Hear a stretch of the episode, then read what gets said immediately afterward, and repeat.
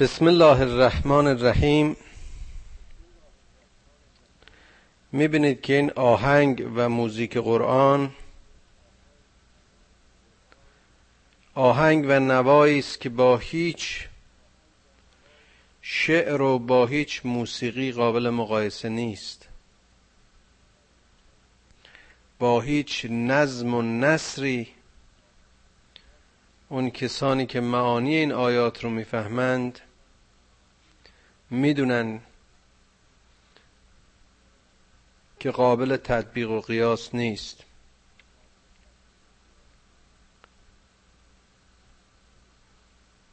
و این کلام خودش معجزه خودشه. دلیلی به اعجاز دیگر نیست. بودند کسانی که در آغاز وحی سعی می‌کردند که از طریق مشاعره و تطبیق آیات قرآن با بهترین اشعار روز می‌خواستند که عدم سندیت قرآن رو ثابت کنند. می‌خواستند که این کتاب و این کلام رو کلام انسانی به حساب بیارن. اما همه تلاش هایشون بی حاصل و بی فایده بود.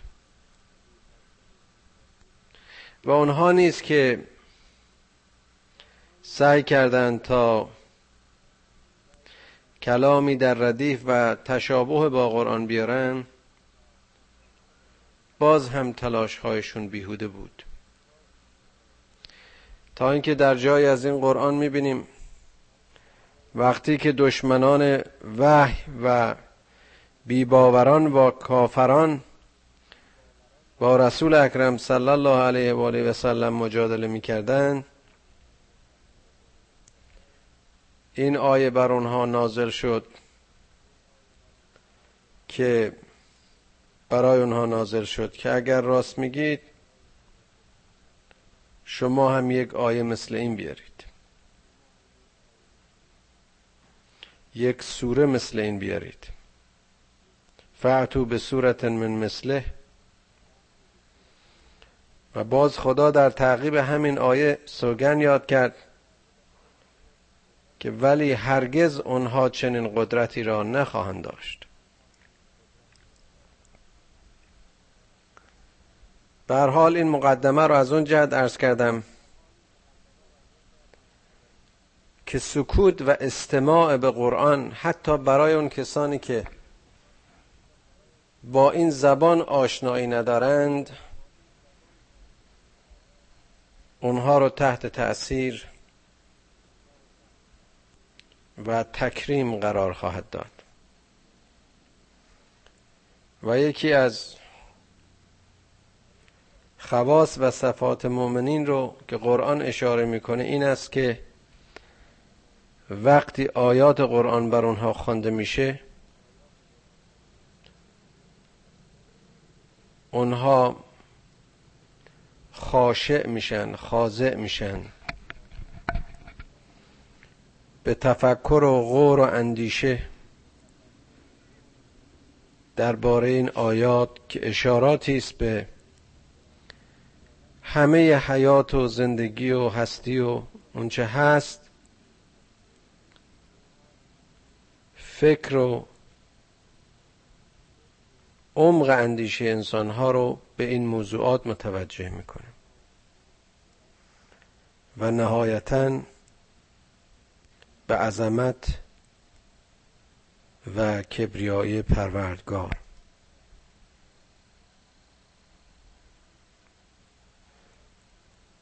بعد از این مقدمه لازم می‌دونم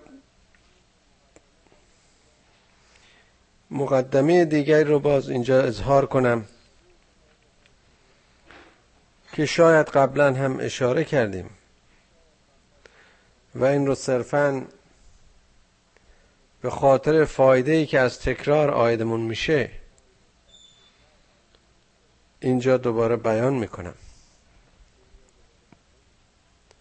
و اون اینکه موضوعات این کتاب و سرفصل های این کتاب موضوعاتی هستند پدیده هایی هستند که برای اکثریت محسوس و ملموس و قابل مشاهده و ملاحظند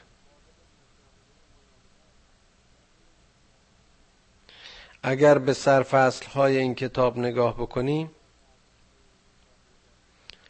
می‌بینیم که عناوین سوره ها یا به حیوانات اشاره می کند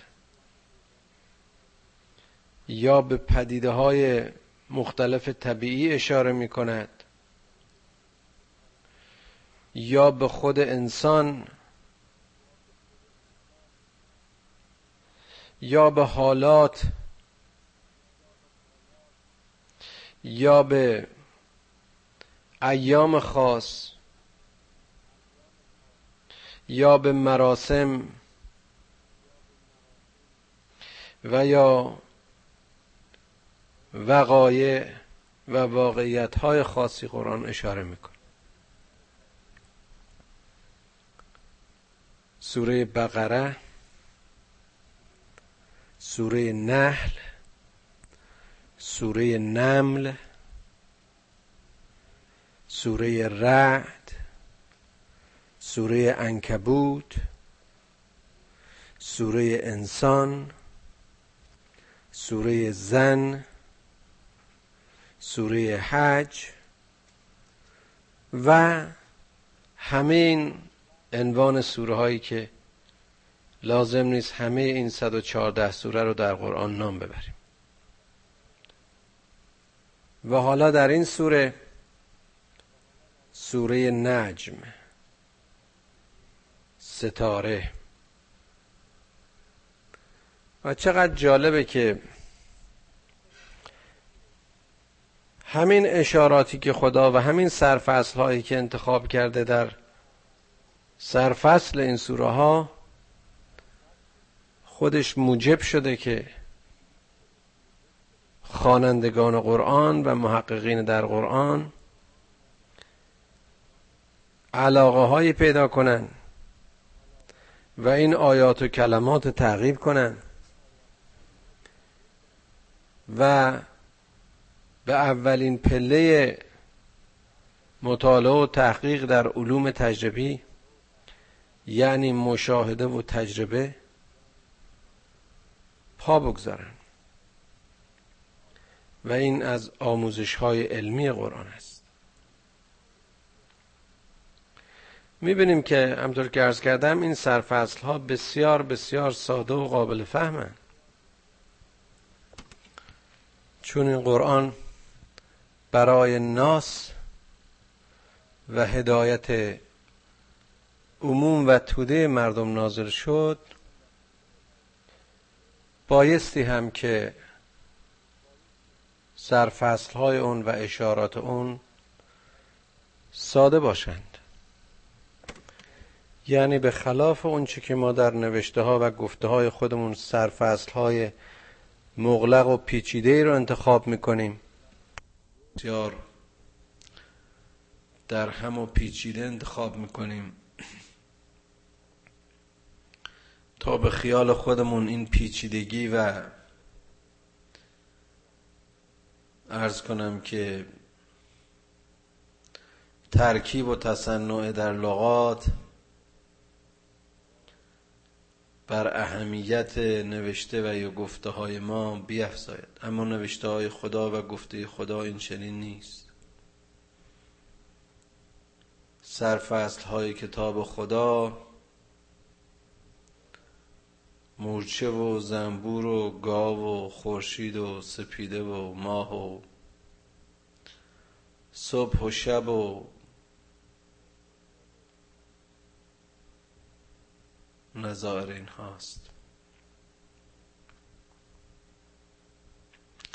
در این چند سوره ای که به صورت متوالی تا به حال در این چند شب گذشته با هم مرور کردیم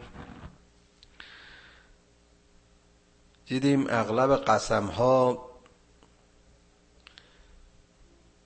به حقانیت و واقعیت معاد بود. چه در سوره تور چه در سوره وزاریات که با هم مرور کردیم می‌دیدیم که بعد از قسم های محکمی که خداوند بیان می‌کرد بشر رو به معاد شکل فیزیکی معاد حقانیت معاد و قیامت تذکر می‌داد.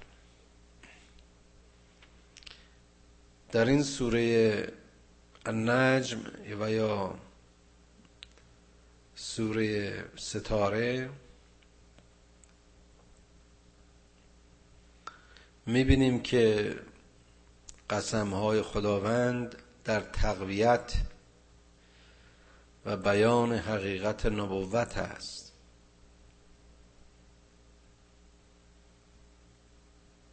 چقدر زیباست که این اگر کسی به معاد معتقد نباشه نبوت معنی ندارد. و باز هم همونطور که قبلا اشاره کردم اگر معاد مورد قبول کسی نباشد در توحید و اصالت توحید هم بایستی تردید کرد. یعنی اگر قرار باشد که جایی محکمه, محکمه غذایی داوری و قضاوت و حساب و کتابی درباره اعمال و کردار انسان ها نباشد چه تفاوت می کند که انسان به یک خدا یا چند خدا و یا خدایگان معتقد باشد و یا اینکه اصلا لزومی داشته باشد به اینکه به خدایی و آفریدگاری و صاحب هستی معتقد و متذکر باشد.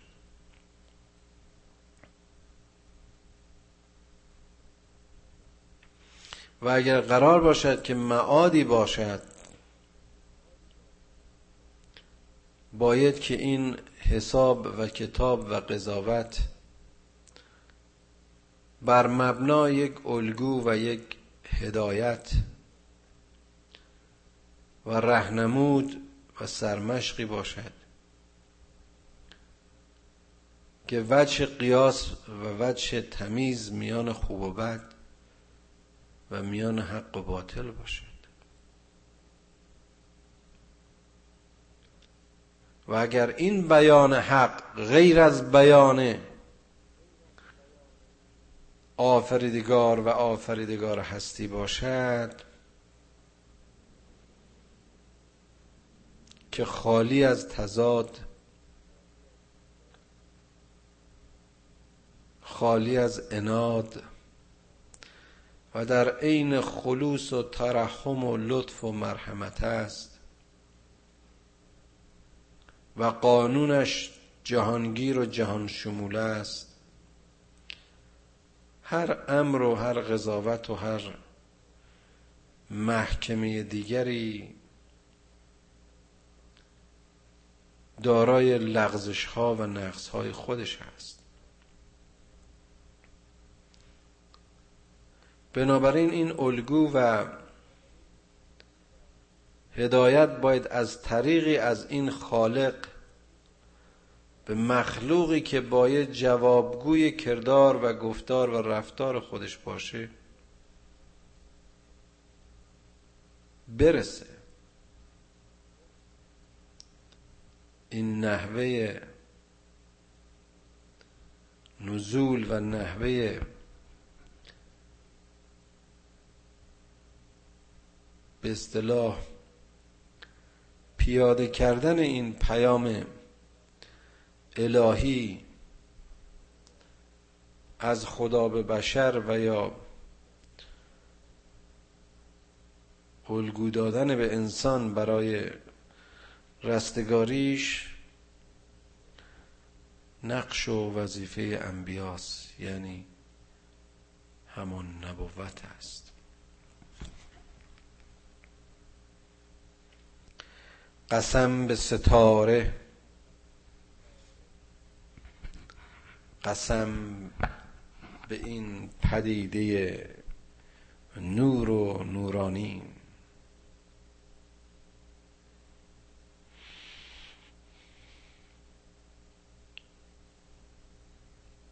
ما زل صاحبکم و ما که این پیامبر این دوست شما این همنشین و هم صحبت شما هرگز در زلالت و گمراهی نبوده است.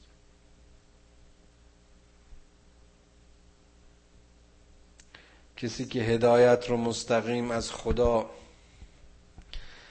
دریافت می‌کنه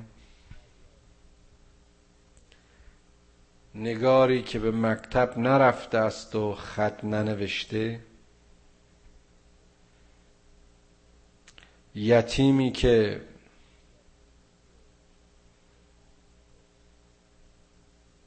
بادی نشین بوده است و مثل دیگر پدیده های هستی در عین صفا و سادگی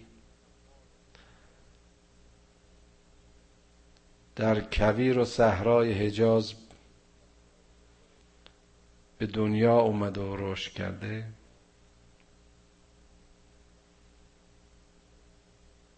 و گرفتار علم زدگی امروزی ما علم زدگان و عالمان و دانشمندان نشده.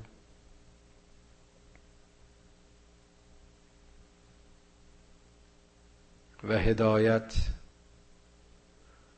و نور رو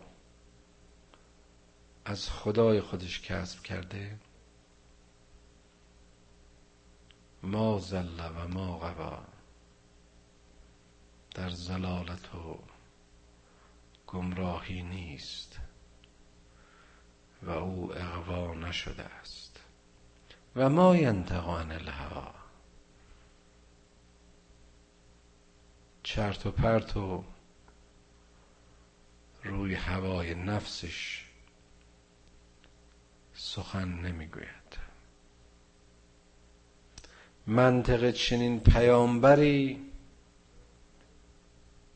منطق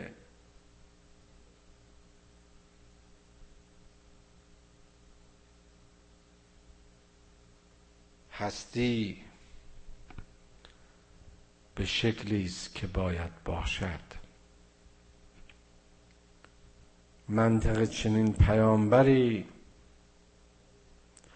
متأثر از سخن پاک و خالص خداست. او از روی هوای نفس سخن نمی‌گوید. او در این گفتار و هدایتش سودی نمی او برای جیوه های دنیایی و تحکم و حاکمیت بر شما خود را به مخمسه و دردسر نمی اندازد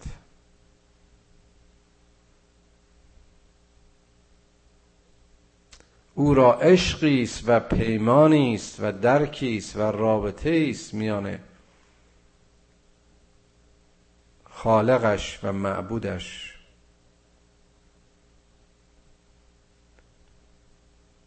و سخن مستقیم او را به شما بازگو می کند. ان هو الا وحی یوها که هیچ نیست اون چه او می‌گوید مگر وحی و پیام مستقیم خداوند. علمه شدید القوا چشمه علم او و خواستگاه علم او مدرسه های محدود و کلاس های محصور و معلمین معذور نیستند.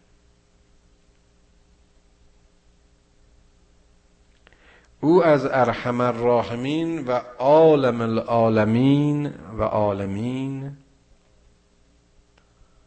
او از آفریدگار هستی او از حکیم و خبیر. معرفت رسولان. علم لایتناهی علم ظاهر و باطن. علم ذات علم واقعی علم شامل و علم کامل خداوند است. علم خدایی است که قوه و قدرتش مافوق همه قدرت هاست علمه شدید القوا ذو مرتن ذو مرتن فاستوى.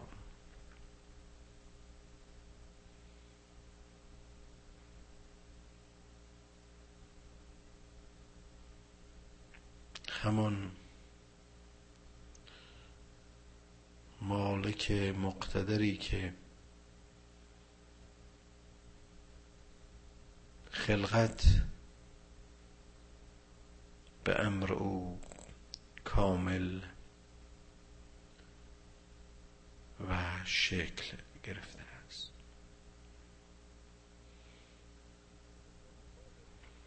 و هو بالافق الاعلا و او که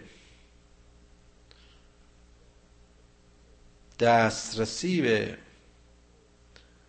امر و سخن مستقیم پروردگار دارد؟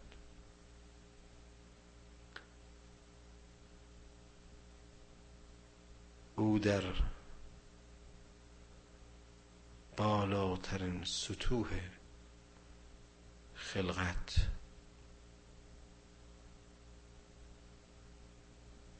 در منتهای تقرب به پروردگار. جای دارد.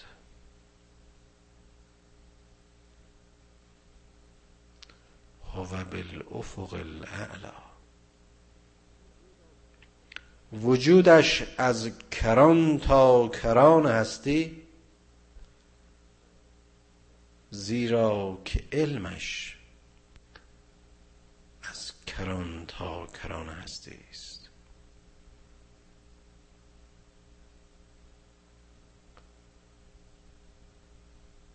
آیا این معنی افق نیست؟ اما نه این افق در دسترس ما. بالاترین تاق بلند هستی تاق معرفت و شناخت و شناسایی. آفریدگار همه این زیبایی هاست.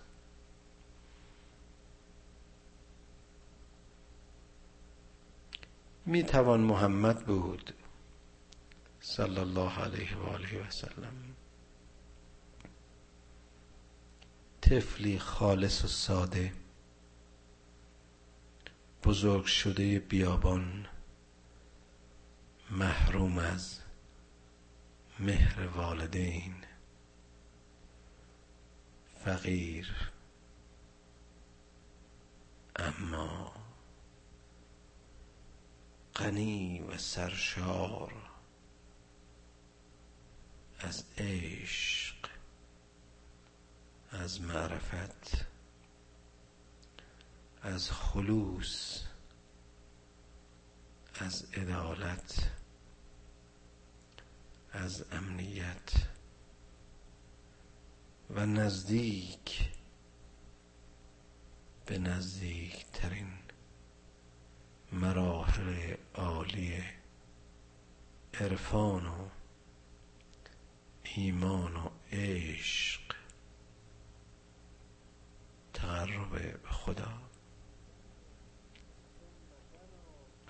ثم دنا فتدلا.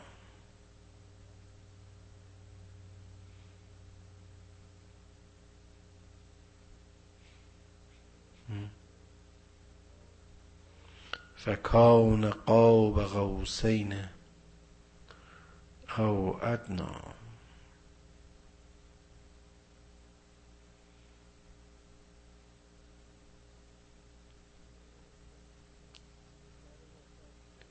اشاره باشد به زمانی که جبرئیل پیام حق رو بر محمد صلی الله علیه و آله و سلم نازل کرد.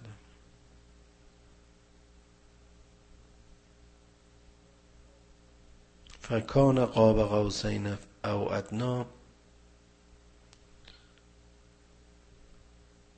درجه رق به اصطلاح قرابت و نزدیکی این پیام رو میرساند.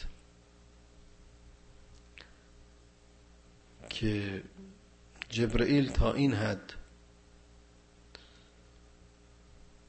در پیاده کردن پیامش در آوردن پیامش در حد نزدیکی دو کمان به او نزدیک شد.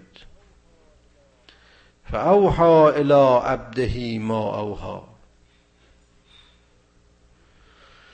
و این چنین به بنده خود اون چرا که قرار بود وحی شود نازل و وحی نمود.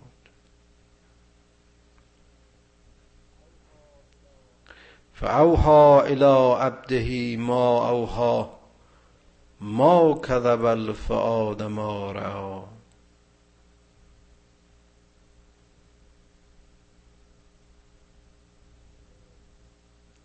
خدا به بنده خودش اون چنان امری رو وحی کرد که درکش و فهمش برای خیلی ها مشکله.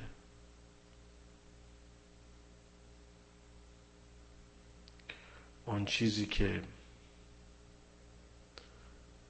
در عالم غیب دید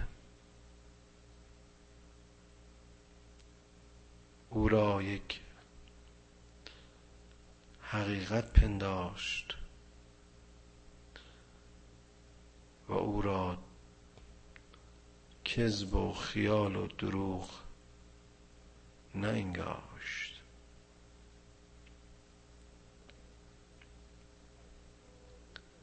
افتمارونه علی ما یرا.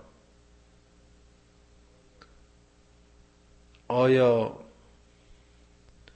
کافران و منکران اون چرا که او در اون شب دید انکار می‌کنن ولقد رآه نزلتا اخرى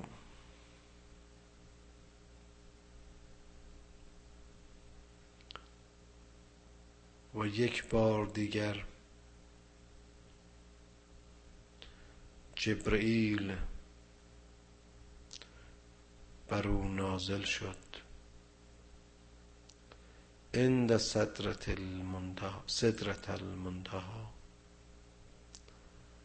در مقام و موضع صدرت المنتها. محلی است در مکه همون جایی که پیام وحی بر محمد رسول خدا صلی الله علیه و آله و سلم نازل شده. اندها جنت المعوا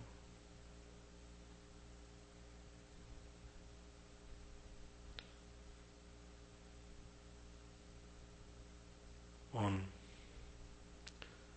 مقام و مرتبه صدرت المنتها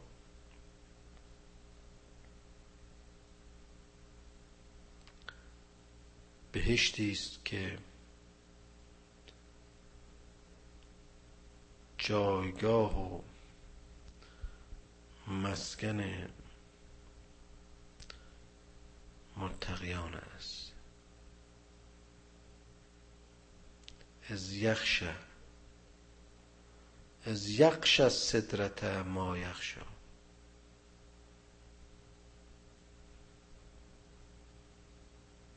چقدر جالب.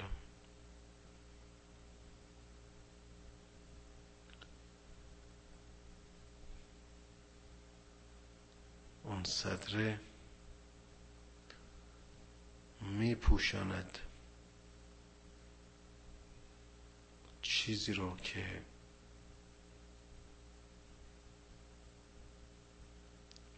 احدی بر آن آگاهی ندارد.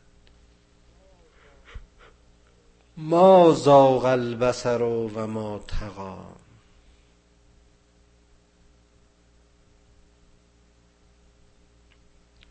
چشم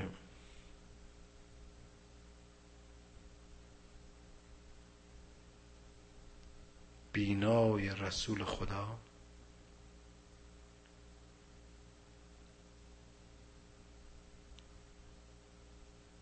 چشم درون بین این پیامبر چیزی رو در آنجا دید. توانست چنان حقایق عالم را از مسیر هدایت قرآن ببیند و بنگرد که همه چیز را بی کم و کاست دید و خطا و تقیانی نکرد. لقد رعا من آیت رب الکبرا حیرت انگیزترین و بزرگترین آیات خدا را از روزن معراج محمد صلی الله علیه و آله و سلم دید.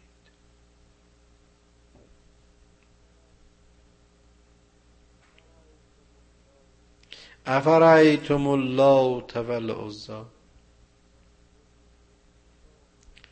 ای مشرکان و ای پرستندگان لات و از عزا.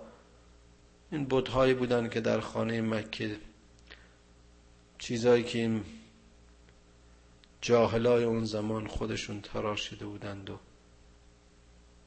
به عنوان آفریدگار یا مظهر آفریدگاریشون لاقل بهشون کرنش رو تعظیم می‌کردن. خدا میگه که آیا اون بصیرت و شهادت رو اون معراج و سعود کمال عالی انسانی انسانی چون محمد رو شما با نگرش هایتون بر این لات و عزایی که می‌دونید اوزایی که می‌دونید؟ هیها و منات الثالثت الاخرى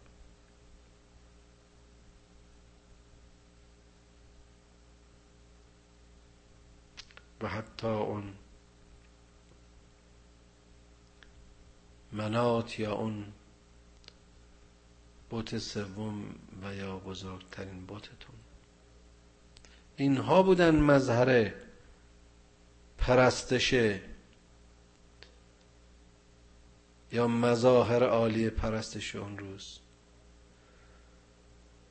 محمد صلی الله علیه و آله و سلم در میان این طایفه ظهور کرد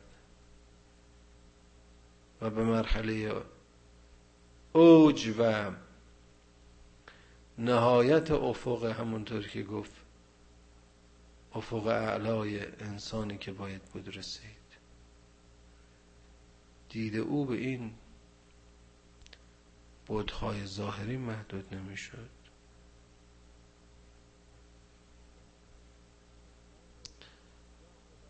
آی مردم آی جاهلا.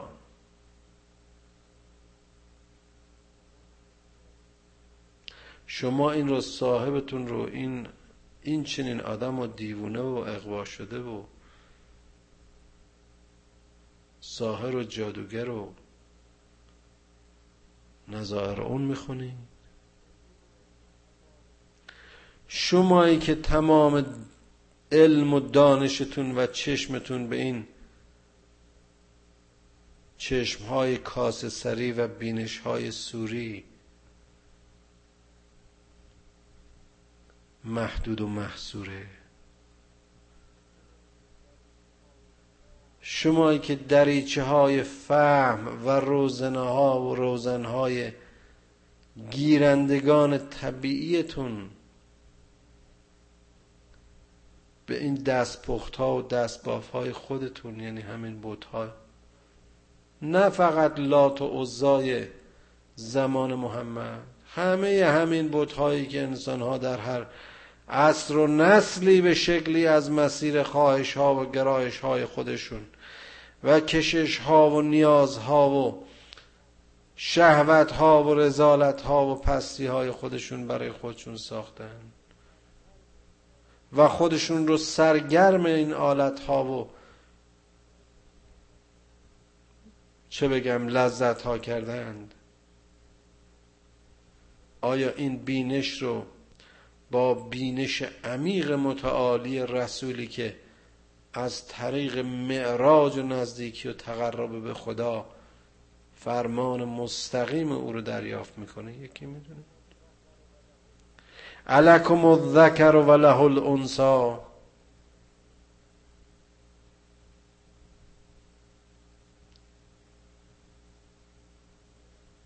چقدر جالب.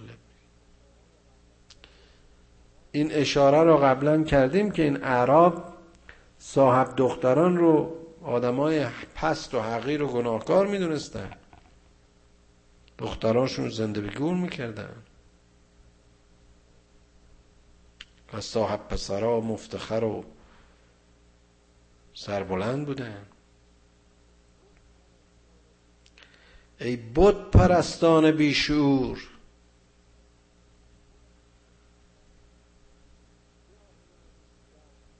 ای جاهلانی که دست پروردهای خودتون رو به عنوان آفریدگاران خودتون می‌شناسید.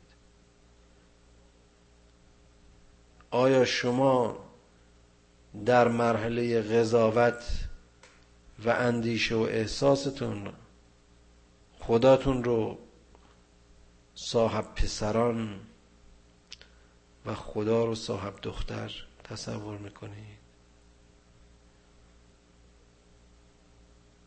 تلک اذا تلک اذن قسمتون زین تلک اذن قسمتون زیزا.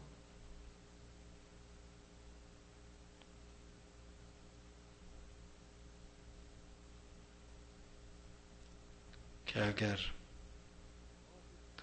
که اگر همچه تقسیماتی وجود داشت و اگر چنین هم بودی باز هم تقسیماتتون نادرست بود.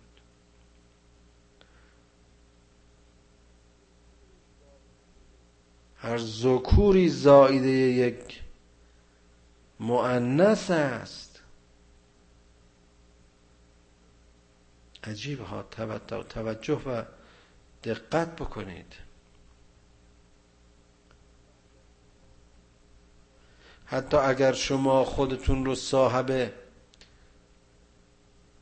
اولاد مذکر و او رو صاحب اولاد مؤنث می‌دونید این هم نشانه جهالت و جهل شماست.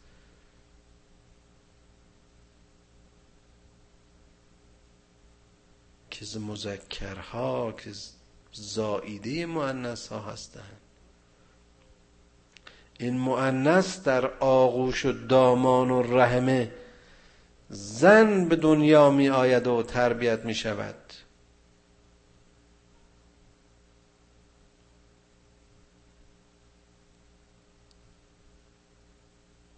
این مادر است. که در مقام والای مادری. فرزندان اهل چه پسر و یا دختر را میزاید و بزرگ می کند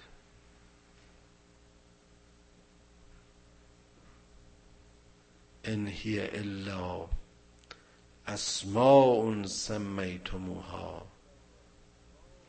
ان هی الا اسماء سمیتموها انتم و آباکم و ما انزل الله بها من سلطان.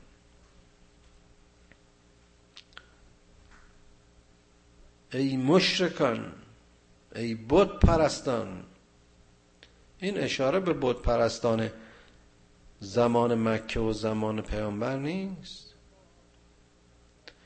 همه ماها که به شکلی در هر اصل و نسلی بت پرست بود و هستیم و هر جا که از خدا غافل شده ایم حتما به بتی متوجه و متوسلیم و نمی‌دانیم و نمی‌شناسیم. به ما هم اشاره می‌کنن.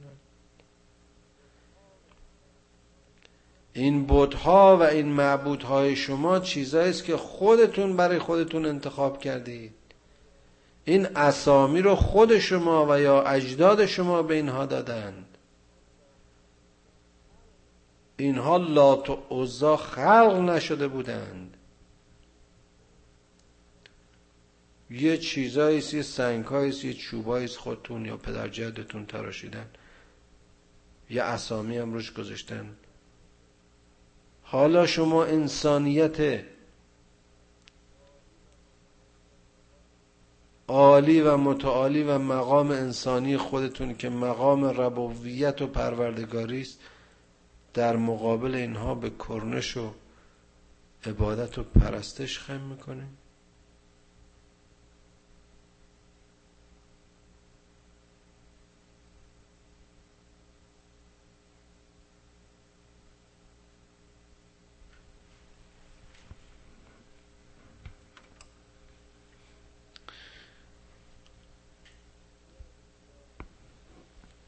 بسیار بسیار این آیه قابل تعمق و تفکر است. همطور که اشاره کردم همه ما به شکلی بودهایی در زندگی داریم و برای خودمون ساختیم.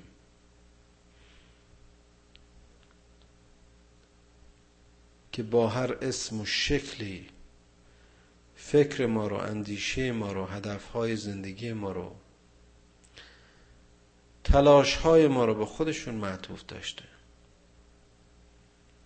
عواطف ما رو به سوی خودشون کشیدن.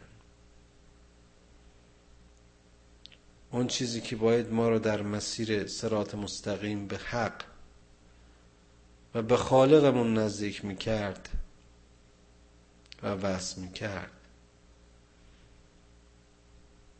ما را از اون به دور داشته.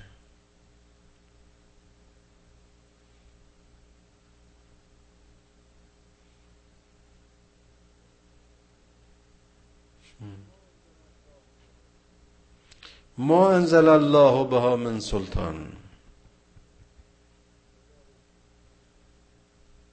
خدا به هیچ کدوم از اینها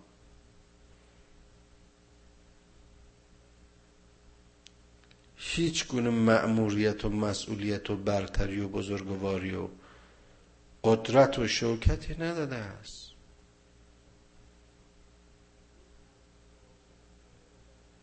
این اشیاء و صور پوشالی رابطه با خدای آفریدگار هستی ندارند. این یتبعون الا الزن و ما تحفل انفس. ولقد جاءهم من ربهم الهدى.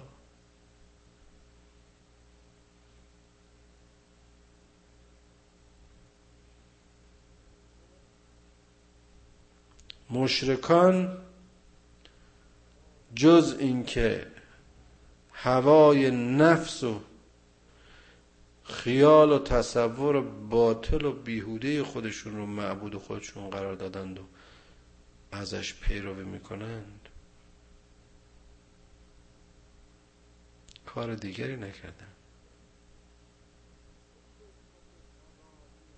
و این چه لطف و مهربانی و بخشش و عنایت پروردگار است که بر این قوم خداوند رحمت خود را میفرستد. و لقد جاءهم من ربهم الهدى. این معنی ارحم الراحمینی خداست. این مفهوم اون کلمه است که بیش از هر بار و صفتی است که بیش از هر صفتی در قرآن برای خدا تکرار شده است. و ما در آغاز هر کار و سخنی و عملی اون رو تکرار می‌کنیم. بسم الله الرحمن الرحیم. رحمانیت و رحم او شامل و کامل است. این همه تقیان می کند بشر این همه سرپیچی می کند با خدای خودش به خشم و ستیز می پردازد با خدای خودش به اناد و لجاج و اسیان می پردازد اما اون آفریدگار مهربان برای هدایتش نور حق را نازل می‌کنه یک بار عرض کردم برای اینکه بخواید این مهربانی و لطف خدا رو لاقل به یه شکلی برای خودتون مجسم بکنید. حالا نه در اون شکل متعالی عمیق و ژرف فلسفیش بلکه همون شکل عادی و سوری و ظاهری و فیزیکیش. در نظر بگیرید که به یکی از دوستانتون چندین بار خوبی بکنید. و او در مقابل این همه خوبی های شما یک بار خوبی در حق شما به شکلی که شما انتظار دارید انجام نده. چه نوع احساسی نسبت به او خواهید داشت؟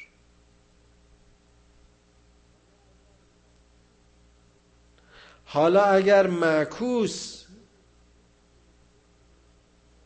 ببینید دوستی رو کسی رو یکی از نزدیکترین نزدیکان خودتون رو که بارها و بارها و بارها در حق شما بدی کرده باشه. با چه عشق و علاقه با چه گرایشی با چه انگیزه و اندیشه شما توانایی اینقدر تواضع رو در خودتون خواهید دید که در حق اون نیکی بکنید.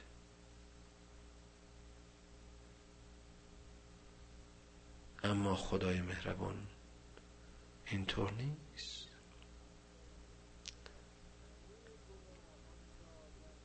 همه گناهان را در سایه یک تنبه و توبه خالصانه میبخشد.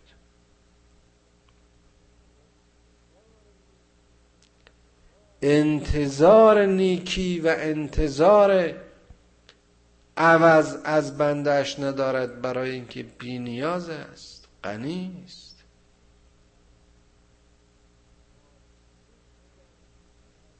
خشمگین اگر می شود از مخلوق خودش از منشأ رحم و دلسوزی است. مثل پدری که بچهش رو به خطا می‌بینه و از اینکه او به خطا رفته متاسف است و ناراحت. ام للانسان ما تمنا فلله الاخرت و الاولا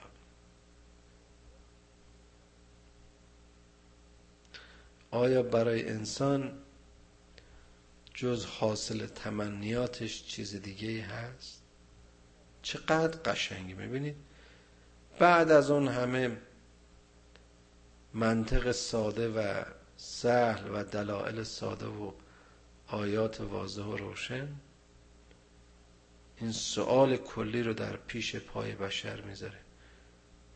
که انسان تو آیا فکر می‌کنی که بیش از اونچه که تمنا بکنی نصیبت میشه؟ هرچه بخواهی بهت میدیم. و اگر خواهان مال و املاک پریشان شونده و پریش شونده این دنیای تلاش کن. بهت میدیم. و اما اگر می‌خوای که از معرفت حق و از چشمه عالی نور و استعلای انسانی و کمال و اوج و معراج انسانی برخوردار بشی اونم بهت میده این انتخاب با توست. تو هم می توانی در سرات مستقیم به سوی ما بیایی و هم می توانی در هوای نفس خود به زلالت و اسفل از سافلین رها شوی. بدان که آخرت و عاقبت از آن اوست. هو الاول و الاخر و الظاهر و الباطن خدای پدران و مادران ما رو بیامرز. ما رو با مفاهیم قرآن آشنا کن و توانمان بده که به اون چه می‌فهمیم عمل کنیم.